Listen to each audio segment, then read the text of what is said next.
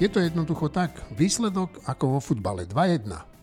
Takto rozhodol trojčlenný senát špecializovaného trestného súdu vo veci vraždy Jana Kuciaka a Martinky Kušnírovej. 2-1 v prospech Kočnera a Žužovej. Vraj pre nedostatok priamých dôkazov myslia si, na rozdiel od predsedničky súdu dvaja jej kolegovia a vyhlásili oboch za nevinných. Keď som ráno pred vynesením rozsudku telefonoval s pani Kušnírovou, povedala mi, že má veľký strach z takéhoto rozsudku. Jej obavy sa naplnili a ja si nechcem ani predstaviť, čo rodiny dvoch zavraždených mladých ľudí teraz prežívajú. Na rozsudok okamžite reagovali politici. Prezidentka Zuzana Čaputová dnes vyhlásila, že ju verdikt šokoval a že potrebuje porozumieť jeho odôvodneniu. Počúvate týždeň s týždňom, volám sa Eugen Korda a sú tu so mnou Marina Galisová, Martin Mojži, Šimon Jeseniak a Michal Olách. Ľudia sa ma pýtajú, čo na ten rozsudok hovorím a ja nemám dobrú odpoveď. Rozum hovorí, že ako je možné nevidieť, kto si tú vraždu objednal a na druhej strane sa mi nechce veriť, že by k takémuto rozhodnutiu sudcovia dospeli pod nejakým tlakom alebo s nejakými bočnými nečestnými úmyslami. Miško Olách, ten bol priamo včera v tom Pezinku. Michal, tak povedz mi, ako to vyzeralo. Od rána sme prišli všetci s očakávaniami, že mm, zrejme bude rozsudok, e, vynesenie rozsudku odročené a bude ďalšie dokazovanie čo sa nepotvrdilo. Um, treba povedať, že Marian Kočner sa, moc to nie možno dôležité, tváril celý čas veľmi sebavedomo. Veľmi samozrejme ťažko to niesla rodina poškodených, ktorá bezprostredne počas pojednávania odišla z, zo súdnej siene s tým, že po vynesení rozsudku, keď sme vyšli von, tak aj u rodičov zavraždených a neskôr aj u advokátov um, Romana Kvasnicu a Daniela Lipšica nevládla beznádej, ako ju tak cítime na celom Slovensku. Hovorili, že je ešte mnoho dôkazov, ktoré by súd mal vziať do úvahy a vidia to tak, že bol prehratý boj, ale nie vojna. Rovnako e, sa veľmi kriticky všetky strany vyjadrovali k zrušeniu vyšetrovacieho týmu, ktorý, doktora Juhása, ktorý robil skvelú prácu a dostal sa aj podľa advokátov poškodených príliš blízko a preto bol zrejme zrušený. Marina? Ja sa vyjadrím skôr k tomu, aký dojem vyvolal tento uh, oslobodzujúci rozsudok. Uh, myslím si, že u mnohých ľudí nebolo prekvapenie, pretože ten záver v posledných mesiacoch to vyzeralo, že to dopadne takto. Uh, už z akéhokoľvek dôvodu, kde nastali pochybenia, prečo to nebolo preukázané dostatočne, prečo sudcovia neuznali, že to bolo, e, že to bolo preukázané jednoznačne, je druhá vec, ale u mnohých ľudí je dnes taký, ná, taký názor a taká nálada, že jednoducho nemáme ani na to na Slovensku, aby sme zabezpečili spravodlivosť takejto elementárnej záležitosti a to je veľmi, veľmi zlý pocit a u mnohých ľudí klesá dôvera v justíciu a v spravodlivosť celkovo v našej spoločnosti ešte do väčších hlbok, než bola predtým. No ale na druhej strane treba povedať, že väčšina politikov e, vlastne bola veľmi opatrná pri hodnotení toho rozsudku, aj keď všetci vyjadrovali e, jeden väčší, druhý menší, e, menší stupen sklamania, Jediný teda, kto sa potešili vlastne tomu rozsudku, bol bývalý premiér Fico a, a súčasný šéf hlasu, pán Pellegrini. A Fico, ja som si pozrel na Facebooku teda jeho status a on vlastne ani jemu o ten rozsudok neišlo. Jemu zazišlo tu jeho funkciu, jak tam hovoril teda, že, že vďaka tomu prišiel o funkciu. Šimon, ty ako hodnotíš ten rozsudok? I keď nerada môže to znieť alibisticky, ale taktiež zdržanlivo. Ja počkam si ešte na, na definitívny spis, teda rozsudok, ktorý bude v písomnej forme. Ja by som to nebral úplne, úplne katastroficky, ak je tam odôvodnenie, podozrenie, že by to nemuseli preukázať, a čo sa nepodarilo preukázať Kočnerovi a Žužovej asi úplne, že tú vraždu objednali, tak nie je katastrofa, že to súd zrušil, a následne to najvyšší súd rozhodne alebo pošle späť na, rok, e, na prerokovanie špecializovanému súdu. To je, nevidím nejak katastroficky. Nevnímam to ani ako, ako nejakú šialene zlú správu o, o tom, že by bola justícia ovplyvnená.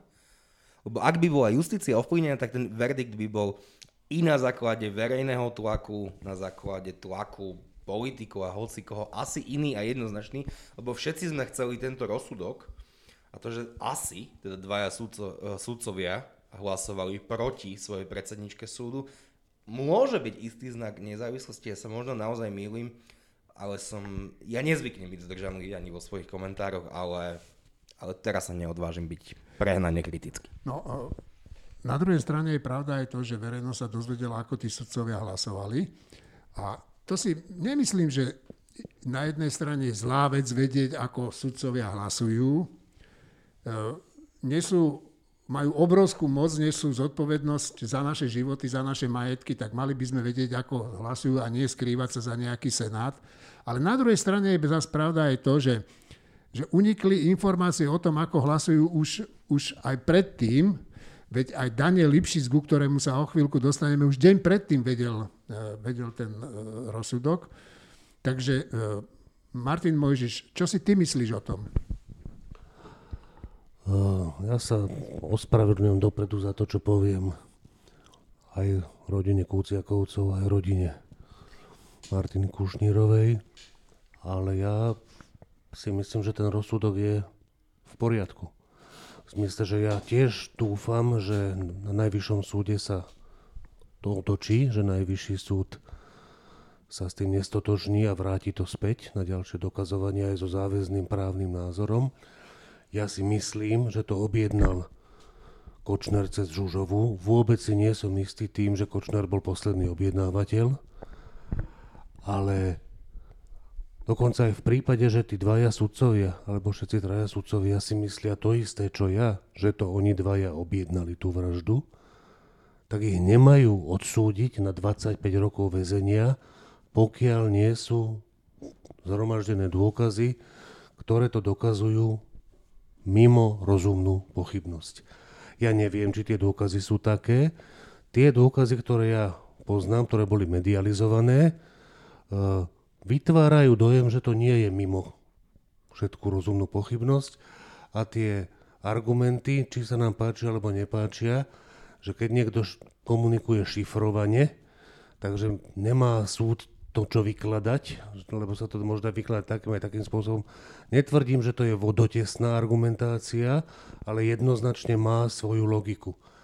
To znamená, že ešte raz pri všetkom tom, aj pri presvedčení, že to oni dvaja sú vinní, my máme dbať na to, aby odsúdení boli len vtedy, keď nie je rozumných pochybností. Šimon Jeseniak?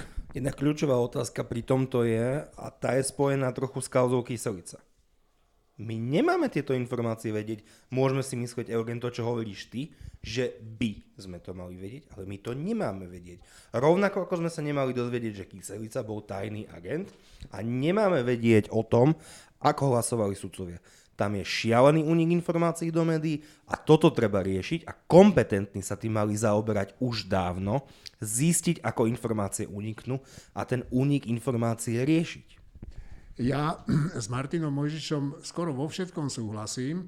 Chcel by som len dodať k tomu, že objavil sa aj taký, taký blog na Facebooku pána Šateka, ktorý je to vyšetrovateľ bývalý, veľmi kvalitný, ktorý vlastne tam vyjadril určité pochybnosti, že, alebo názor, že prečo k takémuto rozsudku došlo a v princípe povedal, že tie dôkazy neboli dostatočne silné a veď ja si pamätám rozhovor zo včerajška, keď si ty, Michal, natá, natáčal s pánom Kvasnicom, on tvrdil to isté. Môžeš k tomu niečo povedať? Hovoril aj o tom, že záleží od toho, ako si sudcovia tie, dôs, tie jednoznačné dôkazy ako keby osvoja alebo vysvetlia, tak ako to spomínal Martin Mojžiš. Pán Kvasnica je toho názoru, že vzhľadom na ten časový sled, v akom tá komunikácia prebiehala, napríklad o tom vypadnutom zube, hej, a, a o tom, v akom čase a kedy presne Žužová komunikovala s Kočnerom alebo e, ďalšími teda aktérmi vraždy, tak sú tie dôkazy dostatočné. Ale zároveň aj Roman Kvasnica hovorí o tom, že absolútne treba rešpektovať rozhodnutie Senátu a netreba ho spochybňovať. Martin Mojžiš? Ja som čítal ten Šátekov blog a je prirodzené, že potom, po, po tom rozsudku bolo obrovské množstvo vyjadrení. Je prirodzené, že skoro všetky boli emotívne zafarbené a je prirodzené, že veľa z nich bolo neúplne najrozumnejších. Čo som ja prekvapený, že tých neúplne najrozumnejších bola drvivá väčšina a ten Šátekov bol jeden z veľmi racionálnych. Páčilo sa mi tiež kvasnicové vystupovanie, ktorý bol taký zdržanlivý, na rozdiel od Lipšica, ktorý mlel jak v predvolebnej kampani a hovoril podľa mňa aj blbosti, akože nelogické veci. A, veľmi sa mi páčilo pre vystúpenie Jana Hrubalu, predsedu špecializovaného súdu, ktorý uh, vyjadril jasný názor na to, či tí, roz, či tí sudcovia rozhodovali pod tlakom peňazí alebo vydierania. Povedali jasný názor na to, či ich v rozhodovaní ovplyvnili nejaké ich vzájomné animozity. A to je úplne dôležité, dokonca aj v prípade, keby to nebola celkom pravda, čo Jano Hrubala hovoril, je dôležité udržať vážnosť toho špecializovaného súdu. Uh, väčšina ostatných vyjadrení mi prišla trošku záhranou. Ešte sa mi páčilo celkom vyjadrenie prezidentky. Tá časť, ktorá povedala, že, že by vyžadovala, alebo že požadovala, alebo chcela, aby to bolo dobre zdôvodnené. To je veľmi správna vec, že my nemáme poznať len rozsudok, máme poznať verejnosti zrozumiteľné vysvetlenie ale to, že je šokovaná, to už mi prišlo trošku nadpráca. No tak šokovaný... Mimochodom, šokovaný nemal byť nikto, to už mesiac sme mali očakávať ako jednu z možností. Jasné, no e, treba povedať, že bavíme sa tu o pánovi Kvásnicovi. E, naši poslucháči by mali vedieť, že je to spolumajiteľ týždňa, to je dôležité povedať. Ďalšia vec, ktorá mňa ale napadla, taká trošku no, úsmevná, ťažko povedať, že úsmevná, že že čo si teraz myslia tí vrahovia, tí, ktorí vraždili naozaj s tým revolverom v ruke, že oni budú tam 20-25 rokov sedieť a že títo dvaja smradi možno z toho vyklznú nakoniec. To musí byť teda naozaj zlý pocit, ale prajem im ho. Marina, Marina? Myslím si, že to je riziko podnikania jednoducho. Keď kto sa pustí do takéhoto biznisu s tým, že si to odskášu prví pešiaci a až potom možno tí zadávateľia musí rátať chvíľočku po rozsudku eh, aj sa na nás novinár Marian Kočner pozrel s jemným úsmevom a bolo, bol, mal som pocit, že s takým víťazným pohľadom, hoci to nebolo veľké víťazstvo, naozaj tá jeho mimika bola taká dosť víťazná a asi sa mu veľmi uľavilo. Šimon? Bolo to víťazstvo. Veď ho vyhlásil za nevinného. Čo môže byť väčšie víťazstvo? Martin? Eh, k tým vrahom, že ono sa často tak hovorí, dokonca aj ja mám tendenciu si to myslieť, že objednávateľ vraždy je horší zločin alebo horší zločinec než vykonávateľ. Ale v skutočnosti, keď sa nad tým naozaj zamyslím, tak to nie je pravda. To je obidve, jedno aj druhé, najvyššie možné zlo. To znamená, že tí vrahovia, tie hovedá, že keď tam sedia, jeden na 25 a jeden na 15 a jeden na 23 rokov a sprostredkovateľ na 15, tak môžu byť radi, že tam sedia iba toľko. A Šimon Jeseniak ešte? A môžu byť radi, že sú súdení na Slovensku, nie v Texase. To by bol kratší proces. Dobre, no e, to je už e, iná téma. E, zazneli tu slova, že Lipšic, zazneli tu slova, že Kvasnica a zazneli tu slova, že ako ten Lipšic dobre reaguje na tej verejnosti, no tak Kvasnica je iný typ ale v tejto súvislosti ma napadla jedna vec, že dnes vyšla správa, a to vás poprosím krátko okomentovať, dnes vyšla jednoduchá krátka správa, že pán Lipšic, čo ja som si myslel, že to neurobí, ale on sa rozhodol predsa len kandidovať na toho generálneho prokurátora. Kto začne? Ja by som Martin. skočil do reči už keď si skončil, že e, ja som teda rozhodne nehovoril, že jak dobre reaguje Lipšic. Ja si myslím, že Lipšic vypustí prúd slov, ak to je dobre, tak v poriadku, ale tie slova sú často blbosti. Akože taký generálny prokurátor fúha, No, veď ja som to myslel, že, že dobre, že aj novinári ho majú radi Lipšica, lebo on ide ako e, stroj, na rozdiel od Kvasnicu, ktorý teda naozaj, naozaj je velice, velice opatrný. Uh, Šimon Jeseniak.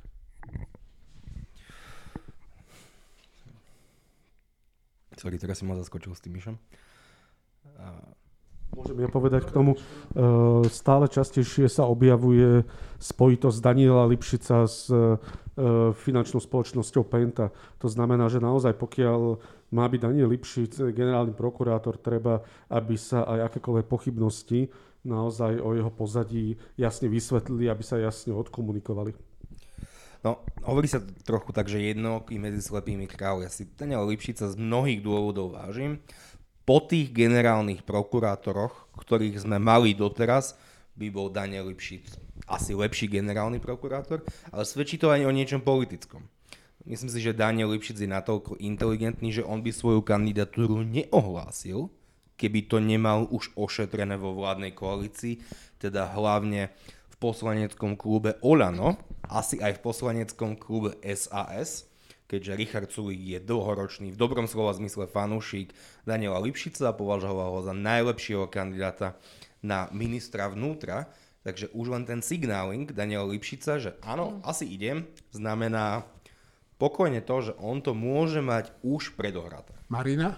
E, ja vždy, keď hovoríme o prokuratúre na Slovensku, tak sa pýtam, kto je ten, e, kto ju rozbije. Kto je ten, kto ju rozmontuje, zmení tento otrasný sovietský systém, ktorý tu stále máme. A to je jedno z kľúčových hodnotení podľa mňa, keď ide o osoby budúcich hypotetických generálnych prokurátorov. A myslím si, že Daniel Lipšic nebude ten, kto ju rozbije a rozmontuje. Dobre, ale to nemôže urobiť prokurátor, to musí urobiť parlament. Ale musí vyvinúť tlak. To je iná vec, samozrejme. E, Martin Mojžiš? E, krajina, v ktorej je jednooký medzi slepými človek, ktorý je v podmienečnom treste za zabitie človeka pri automobilovej nehode je krajina v šialenom stave. Okrem toho, to, čo predviedol Daniel Lipšic včera, je takáto vec.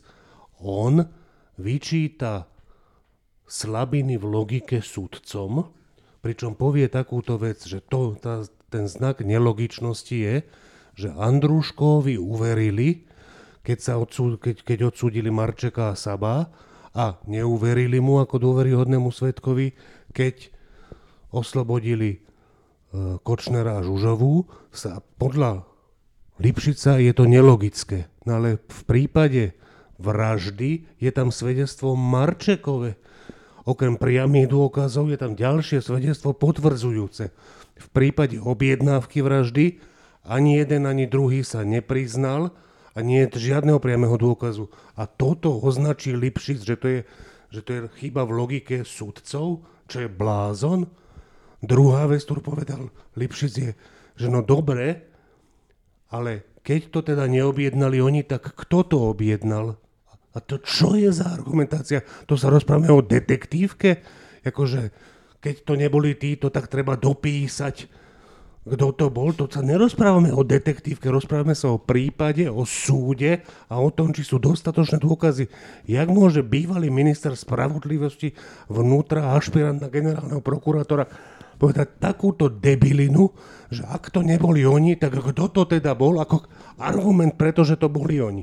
Otázka je to dobrá, ale nie v tomto prípade samozrejme. Otázka je to dobrá, keď sa nebavíme o súdnom rozhodnutí. Áno, áno. Mimochodom, kto to bol? Ja poviem ti niekoľko možností. Ja som to bol alebo Lipšic to bol, alebo Haščák z Penty to bol, alebo Hanus z Postoja to bol a pomáhal mu Tóth, ktorý potom ho sa snažil veľmi to zatajiť, že to bol Hanus a preto to hádzal na Kočnera. Milión vecí za 5 eur napíšem jednu za 5 minút. A takto môžem pokračovať 24-7. Dobre, len aby ťa nezobrali títo ľudia vážne. Marina, Myslím a končíme. Si, že to bola zo strany Daniela Lipšica čisto obhajcovská reč a čisto advokátska logika, ktorá má slúžiť ako nejaké ospravedlnenie smerom na verejnosť, na verejnosť, ktorá nie je väčšinou právne zdatná a právne neuvažuje a tam sa táto argumentácia, že kto to asi mohol byť a podobne môže chytiť. No presne, a to je Daniel Lipšic. A, a takýto generálny prokurátor nám hrozí. A Šimon. My sme spoločne s Marinou písali pred dvoma, troma týždňami o generálnej prokuratúre a myslím, že náš názor bol, že jeden z ľudí, ktorý by to mohol byť, je Vasil Špierko. A prvý raz som sa rozčulil v tomto podcaste. Vidím, už sa, vidím, už sa ma si, nepýtaj na, vidím, že si na Lipšica sa ma už nepýtaj, prosím ťa. Tak dobre, dáme si teraz kratučku pauzu. Teraz nás čaká taká téma, ktorá zdanlivo sa Slovenska ani nedotýka, ale podľa mňa je to len zdanlivo a strašne bol by som rád, Keby ste sa krátko k tomu vyjadrili, netreba k tomu dlhé e, reči, začne Šimon, lebo je to jeho srdcová záležitosť. Tajvan a reakcia Slovenska na cestu mm, českého šéfa poslaneckej snemovne na Tajvan a na to, ako tá Čína zareagovala a na to, ako zareagovalo na to Slovensko. Šimon? Chcem v prvom rade zatlieskať Milošovi Vekstrčilovi. To, čo dokázal, sa zdá akože banálne, lebo on len zaletel do cudzej krajiny, ale to, letel tam na Tajvan, kde naposledy z Československa bol tuším ako oficiálny predstaviteľ Václav Havel. Takže to už nejaký ten pátek dozadu bolo. A povedal tam, naozaj mal veľmi dobrý a veľmi silný prejav, ktorý bol inšpirovaný aj americkým prezidentom Johnom Fitzgeraldom Kennedym, ktorý povedal Ich bin ein Berliner, to povedal v Berlíne v 67. Zjavne sa vystrčil, inšpiroval, ale aj posolstvom a duchom toho prejavu a povedal ja som Tajvančan, čo je veľmi silné gesto smerom na Tajvan, keďže Tajvan, teda Čína sa snaží Tajvan si privlastniť, ale nie krajiny, ale mnohí ľudia neuznávajú politiky jednotnej Číny, takže bol to hviezdný krok českej politiky. No dobre, Mali by sme sa inšpirovať. A teraz ale pýtam ťa, že čo hovoríš na tú reakciu Slovenska, teda prezidentky Čaputovej a ministra zahraničných vecí. Zuzana Čaputová a Ivan Korčok sú to najlepšie, čo sa nám v zahraničnej politike za 20 rokov stalo. Takže ich reakcie boli skvelé a ďakujem im za ne. Marina? Uh, myslím si, že to bola hviezdna chvíľa aj tzv. československého priestoru, pretože konečne v niečom uh, Česko urobilo výborný zahranično-politický ťah, i keď bol individuálny. A Slovensko v osobe prezidentky a v osobe ministra zahraničných vecí potvrdilo, že zahraničná politická orientácia naša je v poslednej dobe úplne OK, až tak OK, až sa tomu zdráham veriť a teda dúfam, že sa mi to nesníva. Martin? Ja už k tomu nemám čo pridať, ale chcem. Že No, áno, vidím, vidím. áno, áno. Strana SAS pred niekoľkými dňami zvolala tlačovú konferenciu, na ktorej hovorili o našom zdravotníctve a aj o tom, v akom je vraj zlom stave. Predstavili aj akúsi víziu, ako dať do poriadku naše zdravotníctvo a napraviť ho. Nie som odborník a v zdravotníctve sa teda vôbec nevyznám a tak som zatelefonoval jedinému ministrovi zdravotníctva, ktorý sa nebál naše zdravotníctvo reformovať a spýtal som sa ho, čo si o nápadoch SAS myslí. Rudolf Zajac. Ja som na tej tlačovke bol a mne to pripadalo celé nejaké divné. Mýlim sa? Oni, na jednej strane treba povedať, že naozaj veľkým problémom financovania slovenského zdravotníctva sú uh, štátne nemocnice, ktoré každý rok tvoria pomerne významné dlhy. To je pravda. Samozrejme existuje viacero ciest, uh, ktorými sa rôzne vlády alebo rôzne ministri snažili tomu zabrániť. Jedna z ciest bolo pridávanie e, peňazí do zdravotníckých rozpočtov. Ovšem e, v štátnych nemocniciach to funguje tak, že čím viacej peňazí dostanú, tým väčšie dlhy urobia. Pretože to je e, dané charakterom toho, že sú to štátne podniky. Iní sa to snažili riešiť uberaním peňazí. A keď mali menej peňazí, tak trochu menej dlho tvorili, ja to zjednodušujem. A faktom je tiež, že v analytických číslach vyplýva, že nemocnice potrebujú na mzdy, ktoré sa neustále zvyšujú o priame mzdové náklady, čo je v poriadku, hlavne u sestier, ale aj u lekárov a iných zdravotníckých pracovníkov, ale sa nepriamo zvyšujú tie mzdy aj formou všelijakých bláznivých poukazov a všelijakých veci, ktoré, ktoré ani nemysleli pre zdravotníctvo, menovite Andrej Danko a spol, ale ktoré nakoniec pre zdravotníctvo priniesli veľké finančné problémy. A, ale aby som sa vrátil, nemocnice, štátne nemocnice minú najmenej 80% všetkých zdrojov, ktoré majú k dispozícii na mzdy a mzdové náklady s nimi spojené. A to samozrejme dlhujú sociálne poisťovne, dlhujú zdravotným poisťovniam, dlhujú dodávateľom zdravotníckého materiálu, dodávateľom energii. V podstate dlhujú každému. Jeden z týchto spôsobov uh, navrhli včera pani predsednička zdravotníckého výboru Janka Ciganíková a odborný ekonomický poradca jej Martin Barto. Nazvali to dlhová brzda a v podstate tak modifikovali tú dlhovú brzdu, e, zákon o dlhovej brzde, ktorý u nás platí. To samozrejme, by som povedal, tie hlavné posolstva sú, že pokiaľ nemocnice budú tvoriť dlhý riaditeľom sa uberie na ich príjmoch a pokiaľ aj tak budú tvoriť dlhý, tak minister musí podať demisiu. To sú také dva také hlavné posolstva. A to, navodno by to vyzeralo ako veľmi dobre, ale je to nereálne. Je to nereálne, aby takéto niečo mohlo fungovať v slovenských podmienkách. A nereálne je to aj preto, že, mm, že tie nemocnice sú naprogramované na financovanie dlhov. Pani poslankyňa tam správne povedala, že odlžovanie, neustále odlžovanie nemocníc je nespravodlivé voči lepšie hospodáriacim subjektom. A to treba len vysvetliť jednou vetou. Pokiaľ rediteľ nemocnici A neurobi žiadne dlhy, šetrí, bojuje so zamestnancami, optimalizuje a racionalizuje a rediteľ B je flákač, ktorý je zapojený ešte aj do nejakých provízií za dodávky tovarov a služieb a ten jeden ten poriadny neurobi žiadny dlh a ten neporiadny urobí dlh 10 miliónov eur a štát mu dá z našich spoločných peňazí 10 miliónov eur na obženie, tak vlastne ho odmení. To je veľmi nespravodlivé a nesystémové. A je niekoľko spôsobov, ktoré by mohli fungovať, od takých jednoduchých, ktoré ale nespomenuli, ako je napríklad povinné zavedenie podvojného auditovaného účtovníctva, nielen pre vlastnú prevádzku, ale aj na pacientské účty. To je záležitosťou vyhlášky medzi ministerstvom financí a ministerstvom zdravotníctva, ktoré by takúto vyhlášku účtovaní uviedli. A myslím si, že by to pri najmenšom transparentnilo tie príčiny, prečo tvoria dlhy. Ďalej by sa mohli reálne tam uh, uh, do nemocníc dostať aj prvky nejakého dozoru, to znamená vytvoriť niečo ako kvázi dozorné rady, ktoré by mali právo kontrolovať spôsob hospodárenia, uzatvárania zmluv, nákupov a tak ďalej. Samozrejme to, čo spomenuli, je tiež správne nejaký holdingový prístup k nákupom, hlavne e, tých materiálov, ktoré sú univerzálne, to je e, základné lieky, generické lieky, e, postelné prádlo, postele. Ale tieto holdingové nákupy už urobili myslím za vlády, v vláde Roberta Fica, myslím, že sa nakupovali postele a kúpili ich drahšie, ako keby si ich kupovali pri dobrom vyjednávaní jednotlivé nemocnice. To, čo ale nemôže, to, tieto všetky opatrenia by mohli priniesť uh, drobný efekt.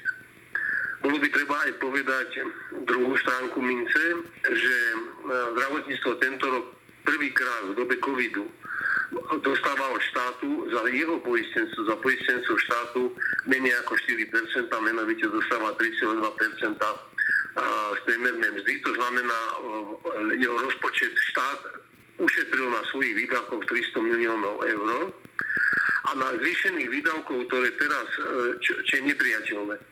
Miesto toho, aby bol ten trend zdvíhať zo 4 na 4, 2, 4, 3, 4, 4%, tak štát ubral.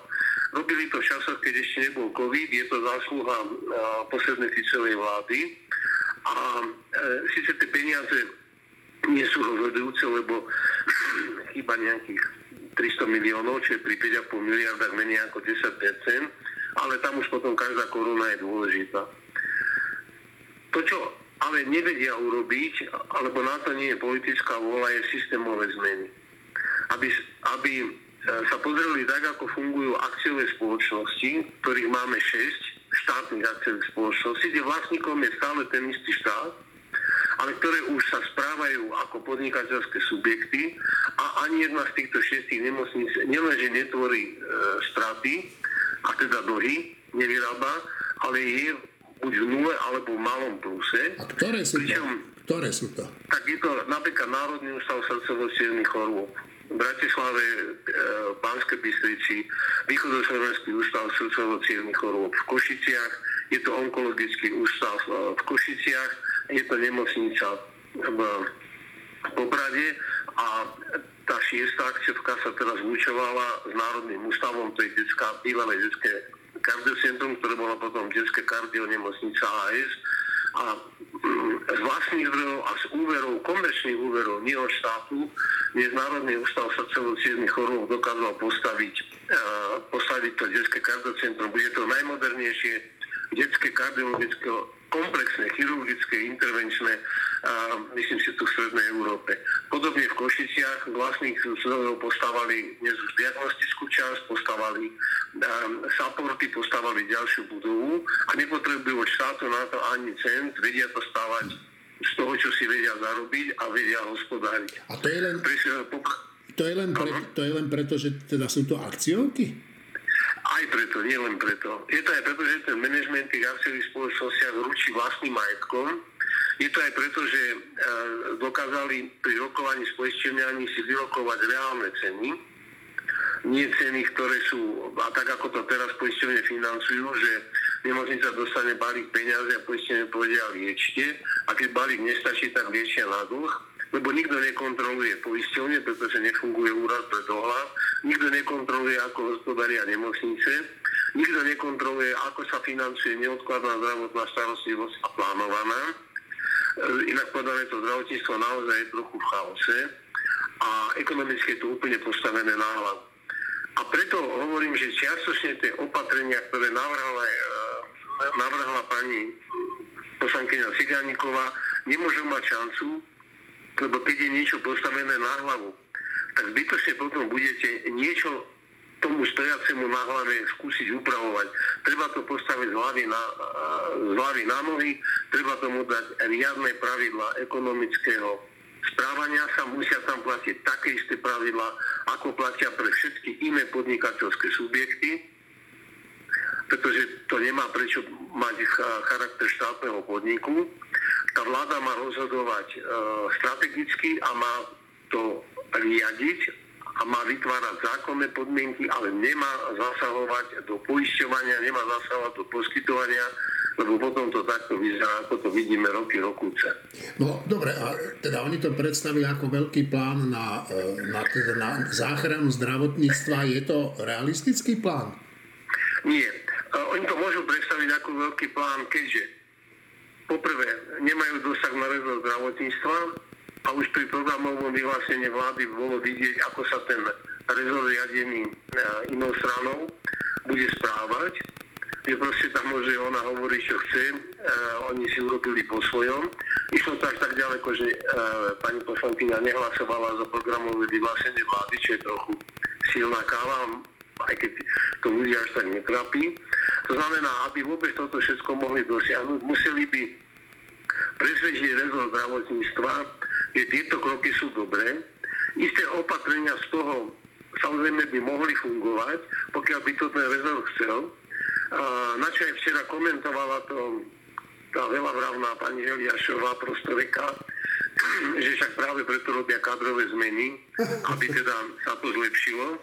No ale e, doteraz všetky kádrové zmeny, ktoré urobili, sú pri najmenšom čudesné. A vychádzam z toho, že tam dávali za tzv. manažerov, ktorí dokázali spolahlivo skonkurzovať svoje firmy, to bolo myslím Prešové, alebo tam dávajú ľudí, ktorí sú lesníci a, a ekonomovia nejakých diecíz a podobných záležitostí, je teda šanca, že tomu rozumejú, je rovná nule. A v tomto prostredí, kde takto to funguje, tomto prostredí, kde ten minister má úplne niečo iné nastavené v hlave, ako je zdravotníctvo. Do tohto prostredia strana, ktorá je síce koaličná, ale nevie presadiť ani také jednoduché veci, ako je obsadenie svojimi expertami dozornej rady tých akciových spoločností. V tomto prostredí zavádzať nejakú drogovú brzdu zákonom považujem e, za skoro nezmyselné, pretože to nepresadia, aj keby to možno aspoň na prvú a druhú dobu trošku pomohlo. No, ja si... Ja si no, pokra, pokračuj. A, a ešte len, že ako to funguje, treba vidieť aj v tom, že momentálne má zdravotníctvo dostať dosť veľa peňazí z tých európskych fondov, i keď ešte nie je jasné, ako to bude. A trochu viem o tom, čo sa pripravuje na tzv. reformy. A určite reformou zdravotníctva nie je stavanie nových nemocníc, ani kanalizácia, ani také. Reformou zdravotníctva by niečo mohlo byť iné. Spôsob chápania, financovania, spôsob chápania nákupu zdravotnej starostlivosti, definovanie priorit, definovanie úzkých miest. Ale to sa nedieje. oni chápu stále, že keď prídu peniaze, treba ich premrhať. To je tak zhruba všetko, čo v tých hlavách majú nastavené. Dobre, no ja si pamätám, um, keď si ty, Rudo, hovoril, že mm, vízia pani Kaláskej o stratifikácii, a to nebudeme komentovať teda e, e, obsah tej stratifikácie, ale že samotnú tú stratifikáciu ona jednoducho nepre, ne, nebude môcť presadiť, čo sa nakoniec aj vyplnilo, a ty si to hovoril, čo aj pol roka predtým, alebo tri štvrte. No, alebo dva. Alebo dva, to ja už presne si nepamätám. A to sa ti ale ľahko kritizuje, tak povedz, že čo treba urobiť, nejaké 3, 4, 5 jednoduchých krokov, ktoré by viedli samozrejme nie k okamžitému uzdraveniu nášho zdravotníctva, ale aspoň k jeho, aspoň trošku liečeniu. No, uh, ja to poviem inak. Mne sa to ľahko kritizuje, pretože uh, stále nikto nevymyslel nič lepšie, ako sme my urobili, nevymýšľali a nie chodili a rozprávali, ale realizovali s Petrom Pažitným 2226.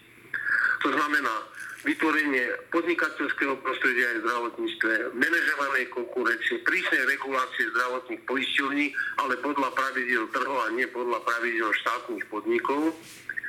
A osobná zodpovednosť manažérov, ktorá nie je možná, pretože ľudia si neuvedomujú, že riaditeľ štátnej nemocnice je dvojediný. On je šéfom správy štátneho majetku a keď je ten majetok slúži na poskytovanie zdravotnej starostlivosti, tak tá nemocnica dostáva aj licenciu na liečenie a teda je šéfom tej liečiacej funkcie. To znamená, že uh, riadne, riadne regulácia trhu, riadna manažovaná konkurencia, riadne prvky trhu, ktoré sú v prípade prísne regulované, ale sú, a, a riadne podnikové manažmenty, využitie všetkých tých sfér, ktoré v súkromnom sektore poznáme, aby ekonomika išla dopredu a za peniaze sa poskytovalo viacej muziky. Inak povedané, aby sme zvýšili efektivitu zdravotníctva prostriedkami, ktoré sú všeobecne známe a platia tvrdo v ekonomickom a podnikateľskom prostredí. No, ale toto keď, toto, keď počuje bežný Slovák, že, že eh, ekonomika v zdravotníctve, podnikateľské pravidla, tak sa mu vlasy začnú eh, ježiť, lebo proste ako keby tomu nedôveroval, napriek tomu, že však nedôveruje ani tomu, čo je teraz. Eh, Bežnému Slovákovi sa vlasy zježia, keď leze do nemocnice, pretože vidí, čo sa tam deje, hlavne do štátnych. A keď si pozrieme hodnotenia občanov, občanov nemocníc, tak na popredných miestach, ak nie prvých, sú práve tie tri kardioústavy. Pretože tam majú aj najlepšie, najlepšie podmienky lekári, sestry a zdravotníckí pracovníci, aj sa najlepšie správajú k pacientom, aj poskytujú najlepšiu medicínu v danom odbore. To znamená, my, my nemôžeme vymýšľať tu slovenské reformy. My ne, nepotrebujeme objavovať práškový cukor. My potrebujeme aplikovať všetko to, čo povedie k zvýšeniu efektivity systému. Dobre. A... Áno, počúvam. A, a, a o tom bola celá reforma 2226, ktorá bola zrealizovaná, má zákonnú podobu. Tie zákony platia dodnes. Veď ich nikto nezrušil, len ich akorát trochu zmrvili, keď to mám povedať tak v žargone. A treba sa len zamyslieť, že, že či tie štátne akciové spoločnosti, to je zase len vlastníctvo štátu. Štát neprišiel ani o, ani o miligram svojho vlastníctva, či tie skúsenosti, ktoré máme 15-16 rokov s nimi, nie sú ďaleko, ďaleko lepšie ako s týmto, čo sa volá štátno verejný, neviem aký podnik. Dobre, posledná otázka, krátka odpoveď. Poprosím krátku odpoveď je šanca, aby sa to stalo, to, čo ty spomínaš, akože možnú nápravu zdravotníctva počas tejto vlády? Nie. Dobre, ďakujem. Nie je to, nie je to vieme, pretože, pretože tí ľudia, ktorí tam teraz sú, a myslím tým o rezortu, ani netušia, čo by s tým rezortom mali urobiť. Pandémia koronavírusu naberá na obrátkach. Bývalý talianský premiér Silvio Berlusconi sa tiež infikoval a momentálne leží v nemocnici s obojstranným zápalom plúc. V jeho veku to veru nie je dobrá diagnóza. Držíme mu palce. Nitrianský lekár a bývalý člen pandemickej komisie, pán Vysolajský hovorí, že ak nezačneme niečo proti šíreniu koronavírusu robiť, tak následky epidémie budú oveľa horšie ako na jar.